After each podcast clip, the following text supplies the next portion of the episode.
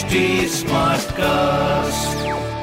आप सुन रहे हैं एच डी स्मार्ट कास्ट और ये है लाइव हिंदुस्तान प्रोडक्शन हाय नमस्कार मैं हूँ आरजे वैभव और आप सुन रहे हैं लखनऊ स्मार्ट न्यूज़ और इस हफ़्ते मैं ही आपको आपके शहर लखनऊ की खबरें देने वाला हूँ खबर नंबर एक की बात करें तो पाँच करोड़ से नए मॉडल पर बनेगा चार बाग स्टेशन, अभी तक पीपीपी मॉडल पर बनने की योजना थी, जो अब design build finance operated transfer model पर बनाया जाएगा। खबर नंबर दो की बात करें तो यू ने पेपर आधार कार्ड सर्विसेज़ बंद कर दी हैं। तो अब आधार खो जाने या फट जाने पर दोबारा आपको पीवीसी का आधार मिलेगा, जो अब एटीएम पैन या वोटर आईडी की तरह स्मार्ट कार्ड होगा।